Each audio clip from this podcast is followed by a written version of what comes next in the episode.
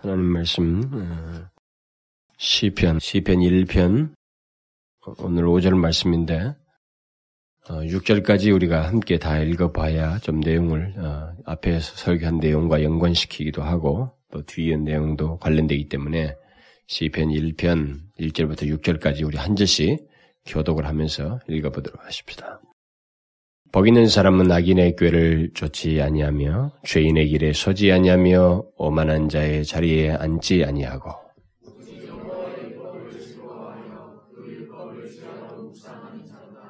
저는 시냇가에 심은 나무가 시절을 쫓아 과실을 맺으며 그 잎사귀가 마르지 아니함 같으니 그 행사가 다 형통하리로다.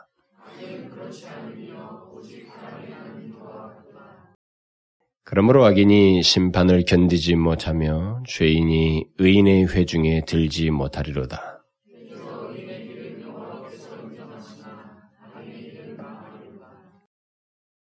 그 5절 말씀. 그러므로 악인이 심판을 견디지 못하며 죄인이 의인의 회중에 들지 못하리로다. 어, 우리는 지난 시간에 여기 시편 그 1편의 그 4절 말씀에 언급된 그 바람에 날리는 겨와 같은 사람의 특성이 무엇인지에 대해서 어, 살펴보았습니다. 사람은 예, 외형상 똑같지만 이 세상에 살아가는 모든 예, 인간들을 우리 사람들은 다 외형상 똑같지만 이 성경은 그 외형상 똑같은 그 사람들이 두 개의 다른 근본적으로 다른 실체를 각자가 가지고 있다라고 이제 말씀해 주고 있습니다. 그것을 가장 적합하게 표현을 하기 위해서는 비유를 들어야 하는데 그 비유로서는 한 사람은 한 부류의 사람은 시냇가에 심은 나무와 같은 사람이고 또 다른 한 부류의 사람은 바람에 날리는 겨와 같은 사람이다. 결국 그리스도인과 넌 크리스찬의 사이는 나무와 겨와 곁 사이의 음, 차이만큼이나 뚜렷하고 근본적이다라는 것을 이렇게 시편 기자를 통해서 우리에게 계시해 주고 있습니다. 결국 사람은 오직 두 부류밖에 없다는 것입니다. 여기 시내가에 심은 나무에 비유된 행복한 사람, 복 있는 사람, 이거나 아니면 바람에 날리는 겨에 비유된 그 참된 행복을 알지 못하는 그 외의 사람들. 성경은 그 사람들을 악인이라고도 부르기도 하고 죄인이라고도 부르는데 그 그런 사람들 이런 두 부류밖에 없다는 것입니다. 우리는 행복과 불행의 차이를 말할 때, 또 행복한 사람과 불행한 사람의 차이를 말할 때, 그 차이를 근본적인 면에서 찾지 않습니다. 우리 인간들은 그렇게 판단하지 못합니다. 이런 하나님의 계시만큼 이렇게 이런 정확한 이해들을 가지고 있지 않습니다. 우리는 행복과 불행, 또 행복한 사람과 참된 행복을 가진 사람과 그렇지 못한 사람, 또 의인과 악인 사이에 이 차이를 우리는 그저 조금 낮고 조금 덜한 이런 정도의 차이 정도로 우리는 보통 생각을 합니다. 그런데 성경은 그렇지가 않다는 것입니다. 성경은 오히려 그 두 사람의 차이는 나무와 겨와만큼 근본적으로 다르다. 이렇게 말을 해주고 있습니다. 조금 더 행복한 사람과 조금 덜 행복한 사람으로 사람이 나뉘는 게 아니라 아예 한 부류는 시냇가에 심은 나무처럼 진실한 행복의 조건을 가지고 그런 상태를 가지고 있고 반대로 또 다른 한 부류는 자기는 행복을 추구하고 있는지 모르지만 그런 참된 행복을 알지 못한 채 겨와 같은 존재로서 있다. 결국 우리는 이런 말을 할 때는 사람은 영적 존재라는 것을 이제 시사하는 것입니다. 인간은 육신이 전부가 아니라는 것입니다. 육신적인 풍요나 부요함과 어떤 만족이 전부가 아니라는 것입니다. 더 근본적이고 영구적인 차이를 내게 하는 어떤 것이 사람 안에 있다는 것입니다. 그게 뭐예요? 영혼이라는 것입니다. 사람이 참 행복을 누리려면 그의 육신의 상태만을 가지고는 말할 수가 없다는 것. 육신이 편안하다라는 것만 가지고 내가 참된 행복을 누린다라고 말을 하지 못한다는 것이죠. 영혼이 하나님의 생명을 알고 죄와 허물로 죽었던 상태로부터 회복되어서 그 생명을 소유하여 안정과 참된 행복의 길을 걷고 있는 사람, 바로 그 사람이 복 있는 사람이요. 참으로 행복한 사람이요. 의인이라고 말하고 시냇가에 심은 나무와 같은 사람이라고 말하는 것입니다.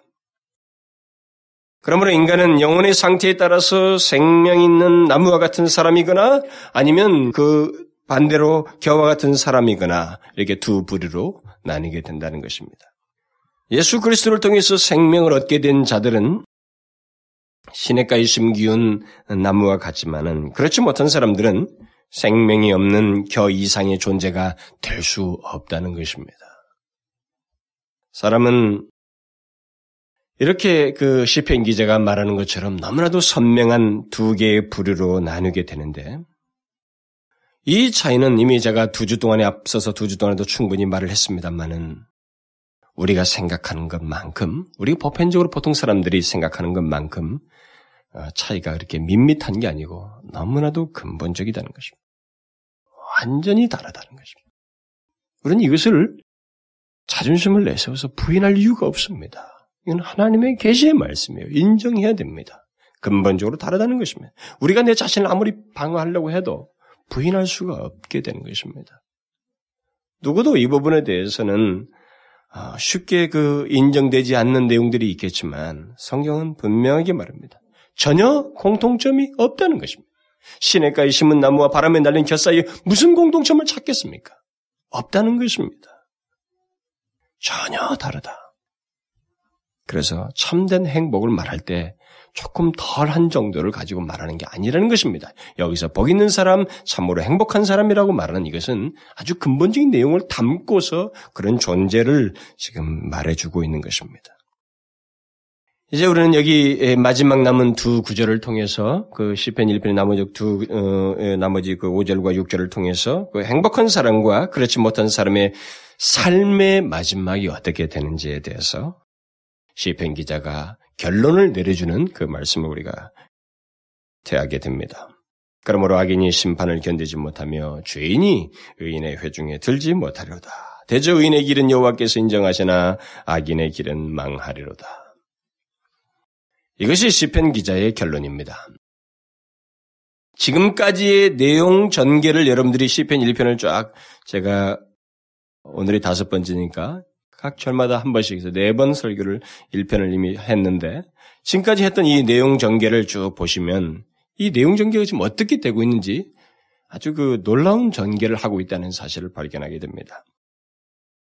제가 오늘은 먼저 조금 이 부분을 이 5절과 6절의 내용에 조금 어, 구체적인 설명에 앞서서 이 부분을 좀 더 오늘은 설명해야 되겠습니다. 사실 저는 갈등을 참 많이 했어요. 원래 제가 다음 주까지 한 번 더 있기 때문에 그럼 이 각 절마다 한 번씩 해서 이 10편 1편이 끝나고 새해에는 다른 본문이 들어갈 것이다 이렇게 기대를 하고 이렇게 놔두었는데 그래서 혹시라도 이제 어, 오늘 이게 5절과 6절을 한 번만에 묶어서 설교할 수 있을 것 같으면 그냥 오늘은 제가 성탄과 관련된 설교를 내일도 하지만 한 번 더 할까 이렇게 생각을 하고 했는데 준비하는 중에 그렇게 되지 않았어요. 저는 이 5절도 오늘 다 못 끝냈습니다. 그러니까 어 어쩌면 더 좋은 그 뒤에 궁극적인 내용들이 어, 설명을 하기 위해서 조금 5절과 6절의 서론적인 얘기를 오늘 좀 더 덧붙이려고 합니다. 이 그 1편에서 이 시편 기자가 써준 이 내용의 이 흐름은 아주 우리에게 중요한 그 어떤 그 성경에서 볼 수 있는 어떤 한 전형을 여기서 발견하게 되는데 내용 전개 틀이 그렇습니다.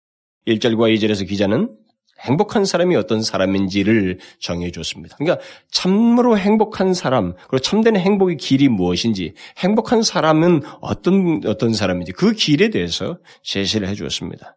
그리고 3절과 4절에서는 행복한 사람과 그렇지 못한 사람을 각각 비유를 통해서 그들의 특성이 무엇인지에 대해서 음, 설명을 해 주었습니다. 그리고 이제 이 마지막 두 구절에서는 이 두 부류의 사람의 삶이 최종적으로 어떻게 평가되고 또 결론 내어지는지를 핵심적으로 이렇게 묘사해 주고 있습니다. 비록 짧은 내용이지만 이 내용이 짜임새가 굉장히 어, 중요한 성경의 하나의 틀을 여기에 요약해 놓고 있다는 것입니다. 여기서 기자는 어떤 이야기를 꺼내놓고 대충 끝내고 있지 않습니다. 행복한 사람이 있다. 이렇게 말하고 두리뭉실하게 끝을 내고 있지 않습니다. 이 시편 기자는 자기가 시작한 내용에 대해서 분명한 결론을 내려주고 있습니다.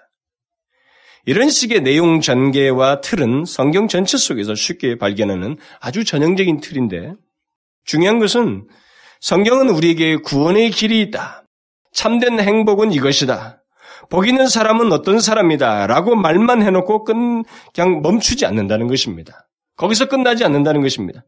그런 사람이 최후에 어떻게 되는가, 그 밖의 사람들은 최후가 어떤 것인가에 대한 그 결론적인 얘기를 항상 해준다는 것입니다.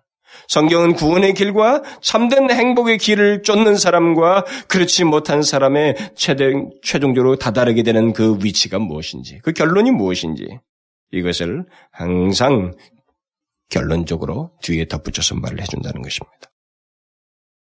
하나님께서 이 같은 결론의 말씀을 해주시는 것은 사실 그의 순전한 동기에서 해주는 말씀입니다.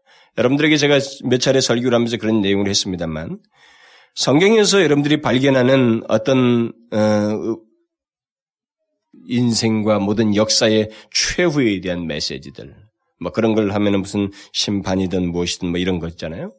이런 모든 내용들을 내 앞에다가 이렇게 말을 해 놓았을 때는 이것은 하나님의 순전한 동기인 것입니다. 하나님이 어, 우리를 향해서 순전한 동기를 가지고 정말 그 사랑의 동기를 가지고 이런 말씀을 앞에서 해주는 것입니다. 결국 뭡니까? 뒤에서 어떤 행복의 길을 제시하고 거기서 행복의 길을 가는 사람과 그렇지 못한 사람의 결론이 무엇이다는 것을 나에게 미리 말해준다고 하는 것은 나로 하여금 좋은 가이드를 하겠다는 것입니다. 우리로 하여금 좋은 길로 인도하겠다고 하는 하나님의 선한 의도인 것입니다. 그런 맥락에서 보면 성경에 기록된 모든 그 다소 우리가 듣기에 좀 뭡니까? 좀 억세게 여겨지고 이렇게 심판과 딱딱한 듯한 그 메시지들은 부드럽게 다가오는 거예요. 내가 진실로 그 말씀 앞에 반응만 한다고 할 때는 그것은 나에게 정말 너무 좋은 가이드가 되는 것입니다. 여기서도 그것은 마찬가지입니다. 이 길을 걷지만 않는다면 그들에게 있어서는 최종적으로 다다를 길이 무엇인지. 그러나 이 길을 만일 거절한다 그러면 그들은 어떻게 되는지 그것을 우리 앞에다가 말씀을 미리 해주심으로써 우리로 하여금 선이 좋은 길을 갈 수 있도록 말씀해 주시고 있는 겁니다. 저는 언젠가도 여러분들에게 말씀을 드렸습니다만 우리는 성경에 기록된 그 경고라든가 그 심판에 대한 모든 말씀들이 하나님께서 그 말씀을 듣는 자들에게 축복과 어떤 그 생명으로 인도하기 위해서 사랑의 동기 속에서 일종의 미리 울려주는 종소리와 같은 것입니다. 아, 우리로 하여금 알아차리게 해주는. 그러니까 주님께서 우리에게 말씀해 주시는 뭐 이 세상의 최후 또 우리들의 예, 삶의 결론에 대한 이런 말씀들은 결국은 우리로 하여금 이렇게 미리 울려주는 종으로서 우리를 선하게 인도하고자 하는 하나님의 참 그 배려입니다. 참 깊으신 사랑의 배려예요.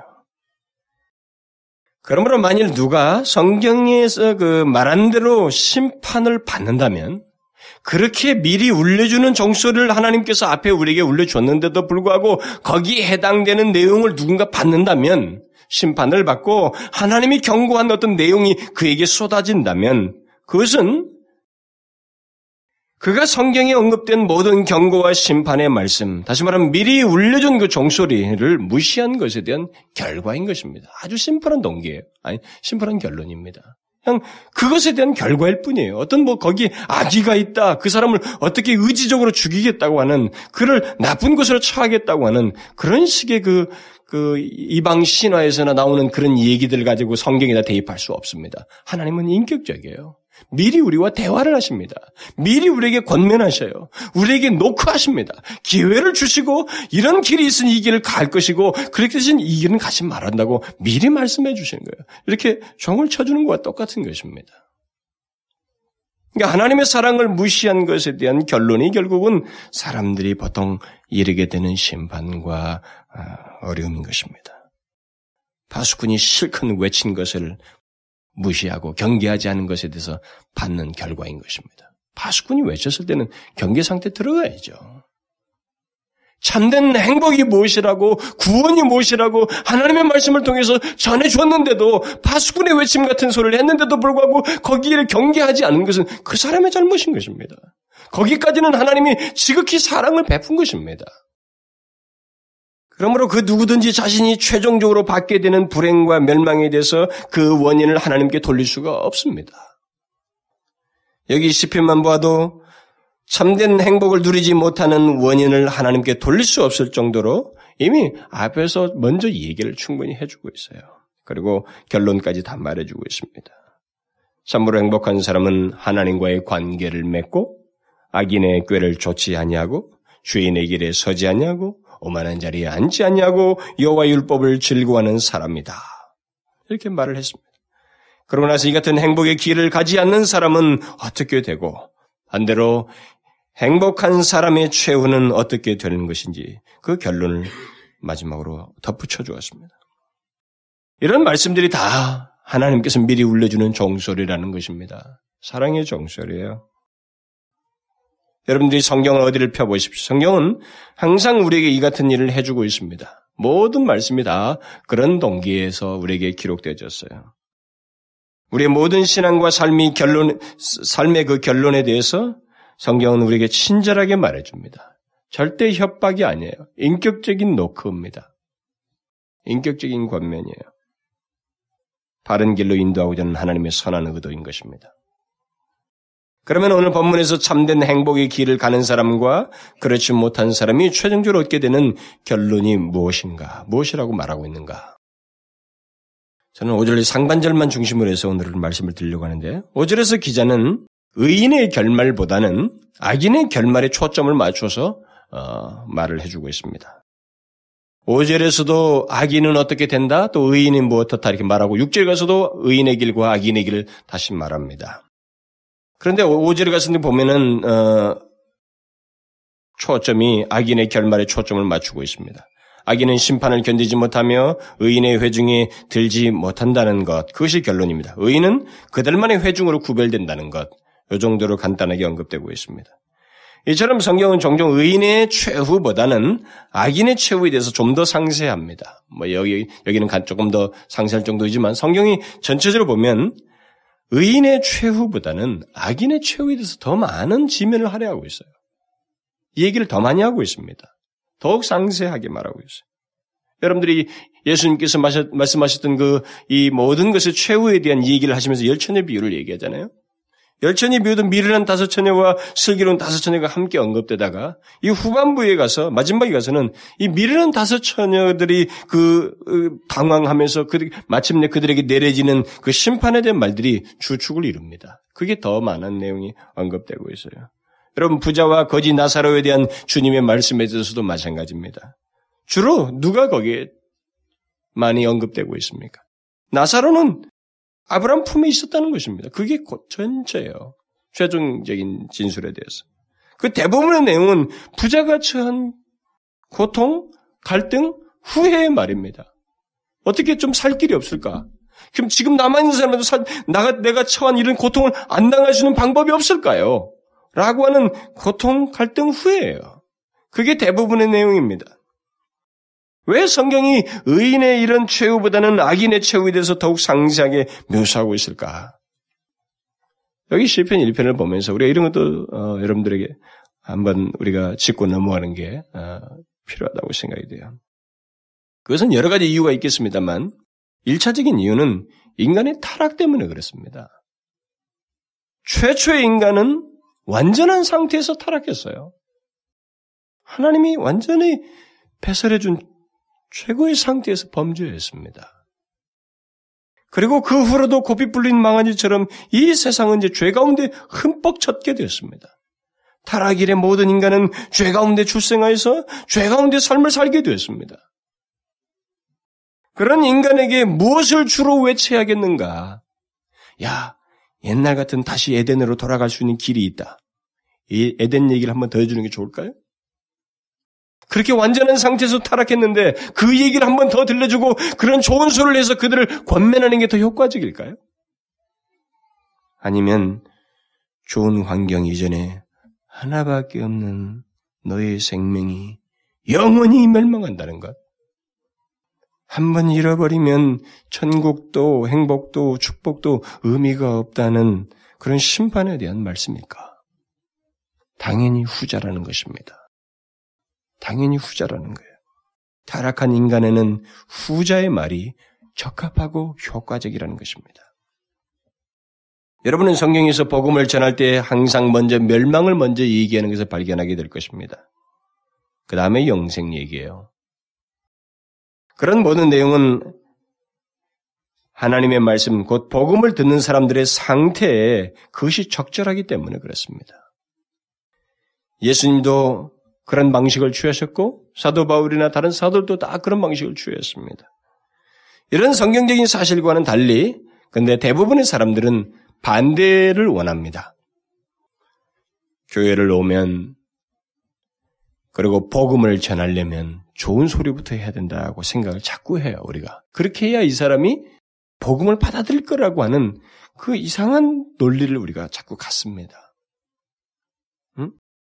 그래서 오늘날 그 현대 교회는 뭐 전도지부터가 다 그렇지만은 사람들에게 좋은 말을 해주는 것이 굿뉴스다라고 그게 복음이다고 자꾸 생각을 합니다. 그래서 예수 믿으면 잘 될 것이다고 하는 이것이 대표적인 우리의 논지입니다. 그러나 부패한 인간, 그리고 죄로 인해서 교만한 인간, 그이들에게, 인간에게 과연 좋은 소리가 그들로 하여금 진심을 드러내게 할 수 있을까? 그들의 진실한 마음을 끄집어내게 할 수 있을까? 아니라는 것입니다.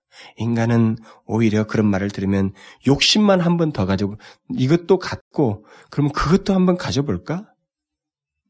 현재 생활도 엔조이하면서 그런 구원도 한번 얻어볼까라고 하는 생각은 가질 수 있을 겁니다. 그러나 진실한 반응을 안 갖는다는 것입니다. 복음은 좋은 말들을 많이 하는 것이 아니라 비록 자존심이 상하고 깊은 좌절을 겪는다 해도 또 자신이 가진 모든 것을 다 잃는다 할지라도 예수 그리스도를 통해서 멸망치 아니하고 새 생명을 얻게 되는 그런 소식을 듣는 것이 복음이에요. 복음은 그런 과정을 택합니다. 그런 과정을 통해서 역사가 일어나요. 이 땅에 태어난 모든 사람들은 거룩함보다는 죄를 더 사랑하는 존재들입니다. 죄를 더욱 사랑하여서 삶을 사는 존재예요. 그렇기 때문에 먼저 죄로 인한 멸망과 심판이 있다는 사실부터 알아야 됩니다. 우리, 인간의 우리 상태가 그래요. 이것부터 알아야 됩니다. 그런 의미에서 타락한 인간에게 필요한 메시지는 의인이 받을 축복보다는 먼저 악인이 처할 저주와 멸망 그리고 심판에 대한 말씀이라는 겁니다. 그래서 오늘 본문 5절에서도 악인의 심판을 중심으로 해서 말을 하고 있는 거예요. 의인에 대한 말은 의인의 회중이란 말밖에 없습니다. 악인은 심판을 견디지 못하며 의인의 회중에 들어가지 못함으로써 내어버려진다고 하는 사실을 아, 최종적인 결론으로 말을 해주고 있습니다. 우리가 만일 악인의 심판에 대해서 명확한 이해를 갖게 되면 성경에서 말하는 어, 악인의 최후에 대해서 묘사된 그런 내용들을 정확히 성경적인 그 내용만큼 이해를 갖게 되면 여러분 의인이 받는 그 상태라든가 축복은 굳이 설명하지 않아도 충분한 효과가 드러납니다. 사실상 구원이란 내가 그런 가운데서 그런 멸망에 처하지 않는 것이구나라는 그 말부터 먼저 생기게 되는 것입니다. 예수 그리스도께서 오신 게 무엇인데요? 단순히 조금 더 엔조이하던 사람을 더 좋은, 좋은 상태로, 편안한 상태로 데려가기 위해서입니까? 아닙니다. 도대체 자기 자신을 이겨 자기 자신을 건질 수 없는 멸망 가운데 있는 그 사람을 누구도 건져낼 수 없는 그 사람을 그 멸망으로부터 건져내기 위해서 예수 그리스도께서 오셨고 십자가를 치셨던 것입니다. 멸망으로부터 건지받는 이 문제가 먼저 해결돼야만 하는 것입니다. 그렇기 때문에 이것을 먼저 얘기하는 거예요, 성경은. 그리고 의인의 최후, 의인이 겪는, 의인이 나중에 있게 될 최종적인 결말보다는 이 악인의 최후가 더 극적이고 충격적이기 때문에 악인의 심판에 더 비중을 두고 성경은 말을 하는 것입니다. 왜냐하면 의인의 회중이 돼서는, 의인의 최후에 대해서는 우리에게 있어서 큰 감동을 본, 이게 사람들이 오히려 우리가 부패했고 폐역해 있기 때문에 여기에 대해서 그렇게 진실한 반응을 자꾸 안 일으켜요. 그리고 그 최후라고 하는 것의 그 극적인 장면이 의인에게 있는 게 아닙니다.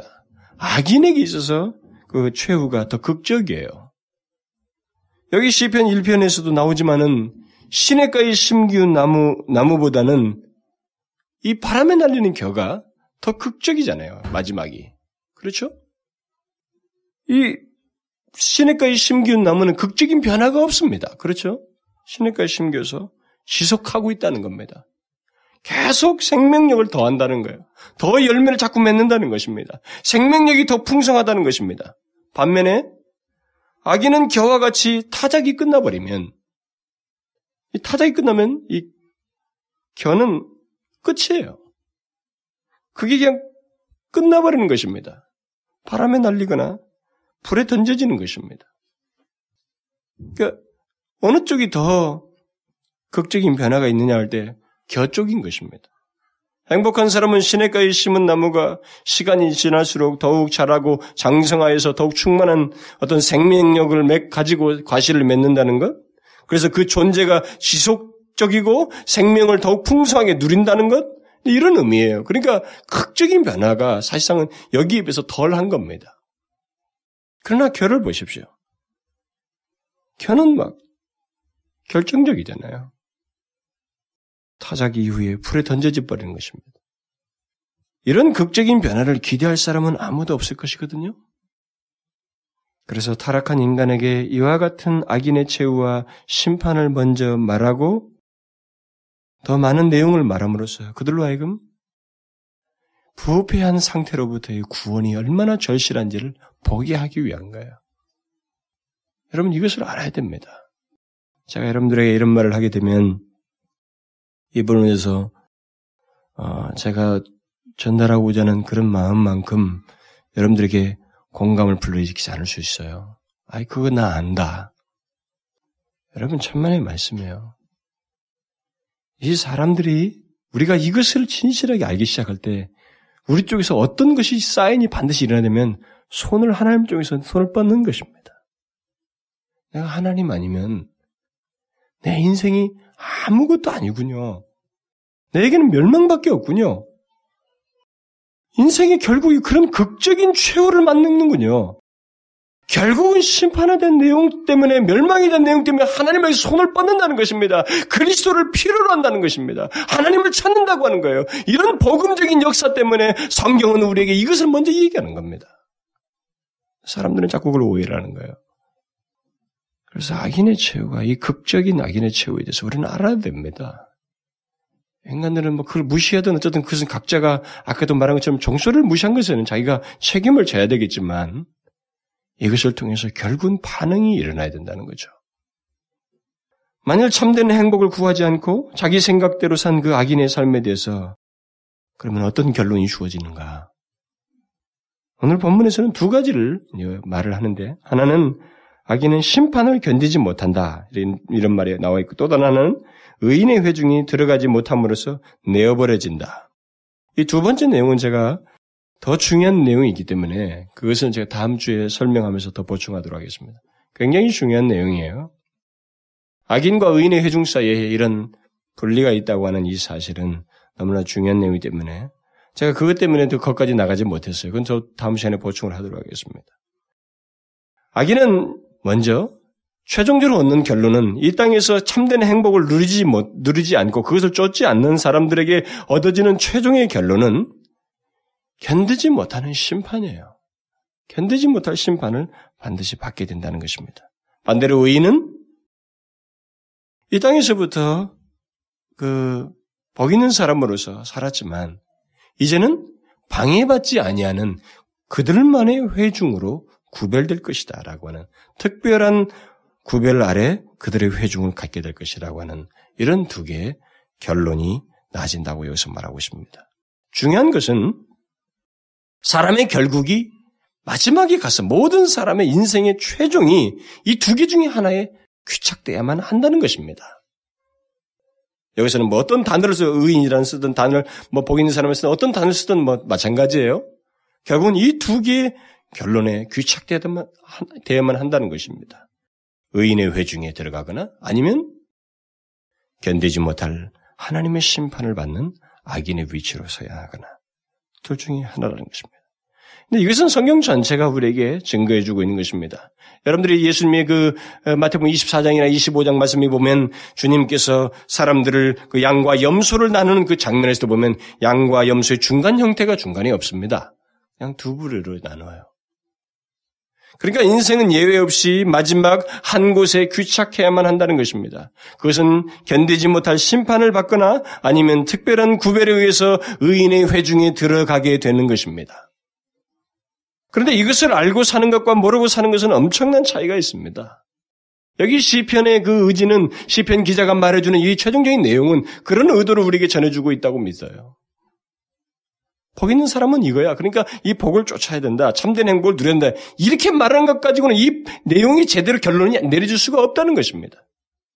참된 행복을 누리되 그 최후가 무엇인지 그리고 거기에 최종적으로 악인과 의인이 다다른 최후가 뭐가 무엇인지를 알아야만 한다는 것이에요. 이걸 알고 모르는 것 사이에는 엄청나게 차이가 있다는 것입니다. 행복한 사람은 여호와의 말씀을 즐거워함으로써 이런 최후가 있다고 하는 것, 자신에게 다달의 어떤 최후가 있다고 하는 것을 알고 살아가는 사람. 그래서 결국 어떻게 해요? 악인의 꾀를 쫓지 않습니다. 최후를 아니까. 하나님께서 어떤 결론을 내리신다는 걸 아니까. 그리고 여호와 율법을 더욱 즐거워하고 항상 그 안에서 자신을 위한 권면을 듣습니다.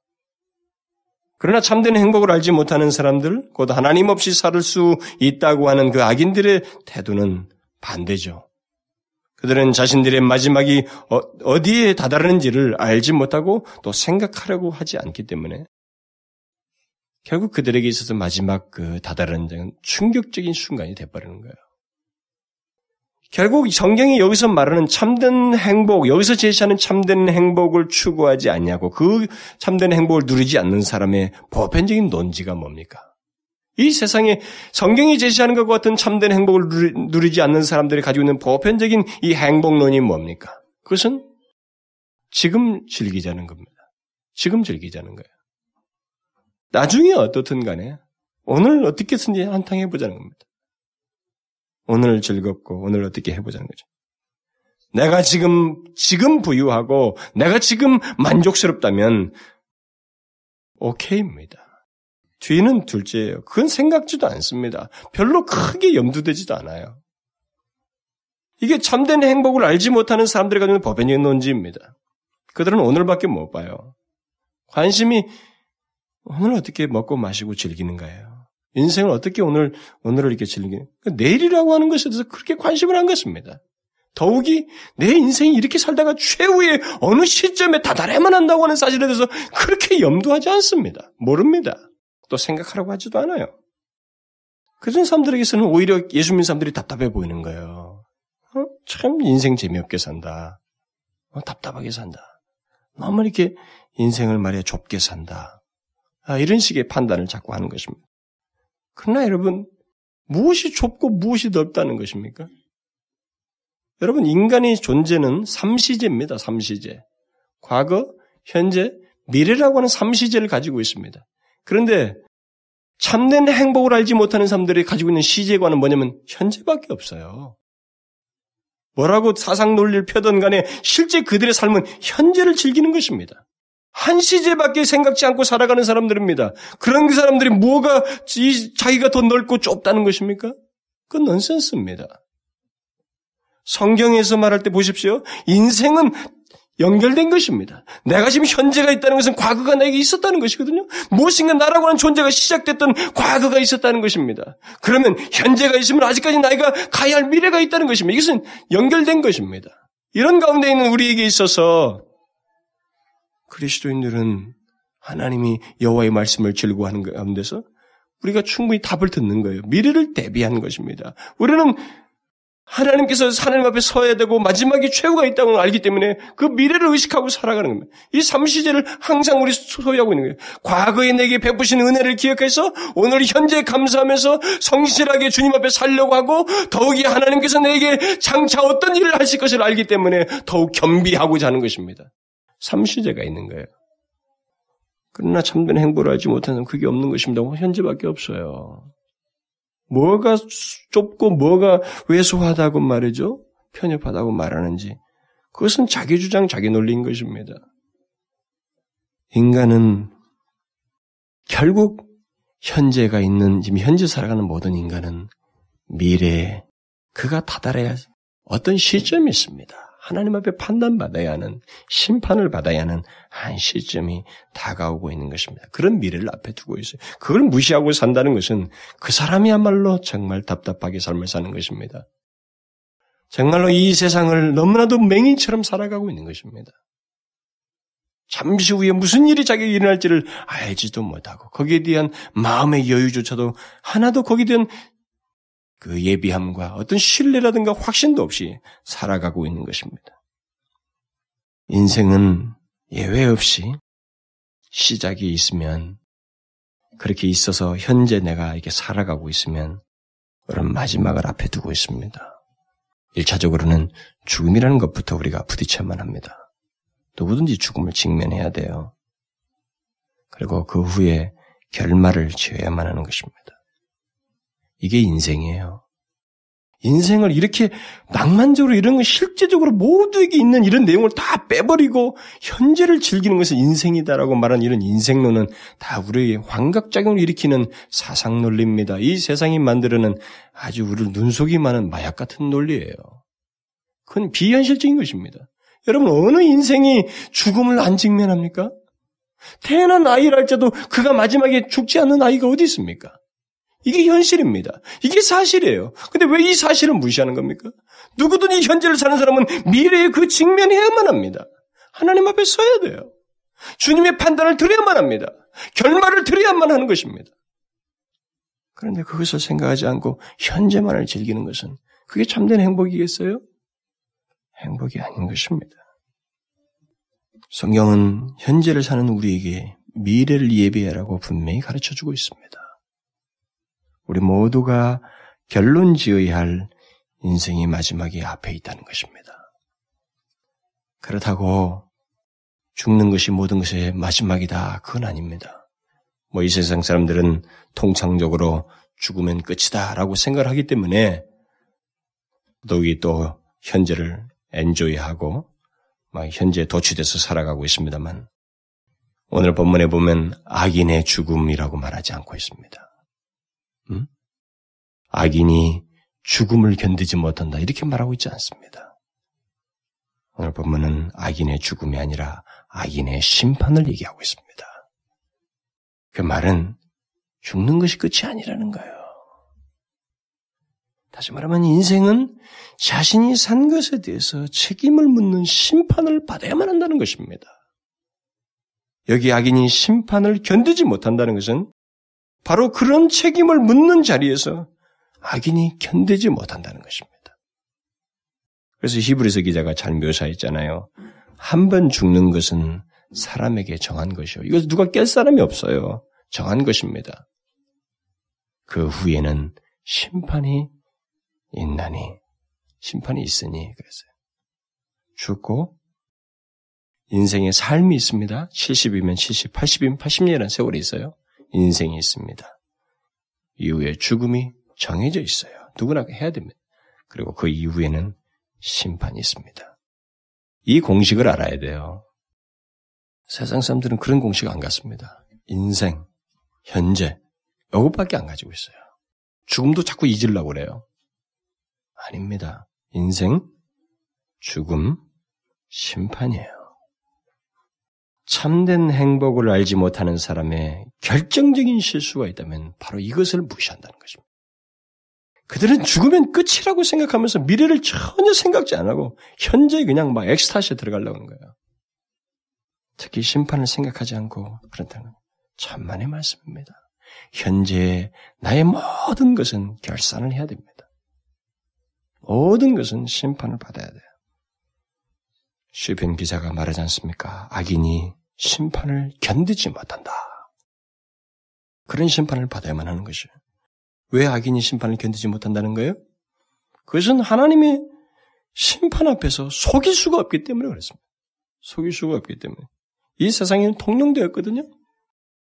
자기가 가지고 있는 그 이전까지 가지고 있는 자기의 생각, 판단, 그리고 자신의 삶의 내용에 대한 그 변명과 주장들이 이제는 통용됐지만 통용되지 못해서 그런 주장들을 거기서 지속하지 못하는 거예요. 유지하지 못하는 거예요. 그래서 견디지 못한다. 이런 말을 쓰는 것입니다. 아기는 이 세상을 살면서 나름대로 자신의 생각, 자신이 생각하는 행복이 있었고 그것을 따라서 삶을 살았습니다. 그들은 현재를 즐기는 것이 행복이라고 생각하며 살았어요. 또 행복은 다른 사람들보다 좀 더 잘 살고 좀 더 존경을 받고 좀 더 높은 지위에 올라가고 무엇인가 비교적으로 우위에 있음으로써 물질적인 혜택을 더 많이 받아서 누리는 것이 참된 행복이라는 생각을 가지고 살아왔었습니다. 그런데 이런 자신들의 생각과 그것에 따른 삶을 일체 변명조차 할 수 없고 오히려 과거에는 얼마든지 감출 수 있었던 것들이 다 드러남으로써 그 심판을 견딜 수 없어 한다는 것입니다. 그런 심판이 있다는 것입니다. 그런데 여기 견디지 못한다는 말은 그런 의미뿐만 아니라 더욱 결정적인 의미가 있어요. 그것은 하나님의 판단에 따라서 그들이 처하게 될 형벌로 인해서 견디지 못한다는 말을 우리가 생각할 수 있습니다. 악인은 견디지 못할 하나님의 심판, 그것에 따른 형벌을 최종적으로 받게 된다는 것입니다. 참된 행복의 길을 거절한 사람이 최후에 다다르는 곳은 견디지 못할 형벌이에요. 심판입니다. 이걸 잊는 것은 그건 억지예요. 그건 억지로 잊어보려고 하는 것입니다. 잊을 수가 없어요. 인간을 만드신 하나님이 우리에게 계시해 준 것입니다. 그리고 수천 년 동안에 그 경험들을 다 여기다 기록해 놨어요. 직접 하나님이신 그리스도께서 오셔서까지도 그 문제를 언급하셨습니다. 저는 여기서 악인들의 그 결론적으로 있게 될 하나님의 형벌에 대해서는 많은 말을 하고 싶지 않습니다. 그래서 한 가지 분명한 사실은 여기 시편 기자가 간단히 말한 대로 견디기 힘들다는 것입니다. 존재는 있는데 고통은 당하고 있다는 거예요. 그래서 견디지 못할 것 같다는 것입니다. 그런 최후의 심판의 형벌을 받게 된다는 것입니다. 견디지 못한다는 것은 고통이 있다는 거 아니겠어요? 존재는 있는데 견디기 힘든 고통만 있는 것입니다. 참된 행복을 거부하고 자기 판단과 자기 욕심에 따른 행복을 구한 것의 최종적인 결론이 그런 것이라 이 말입니다. 견디지 못하는 하나님의 심판이다. 그러나 반대로 복 있는 사람, 참으로 행복한 사람에게는 그와 같은 심판이 없습니다. 아까 말한 것처럼 이전에부터 알고 누렸던 하나님과의 관계 속에서 가졌던 행복에 더 극대적인 지속이 있을 뿐이지 이런 극적인 변화가 안 생긴다 이 말입니다. 그래서 시내가에 심은 나무로 비유되고 있는 것입니다.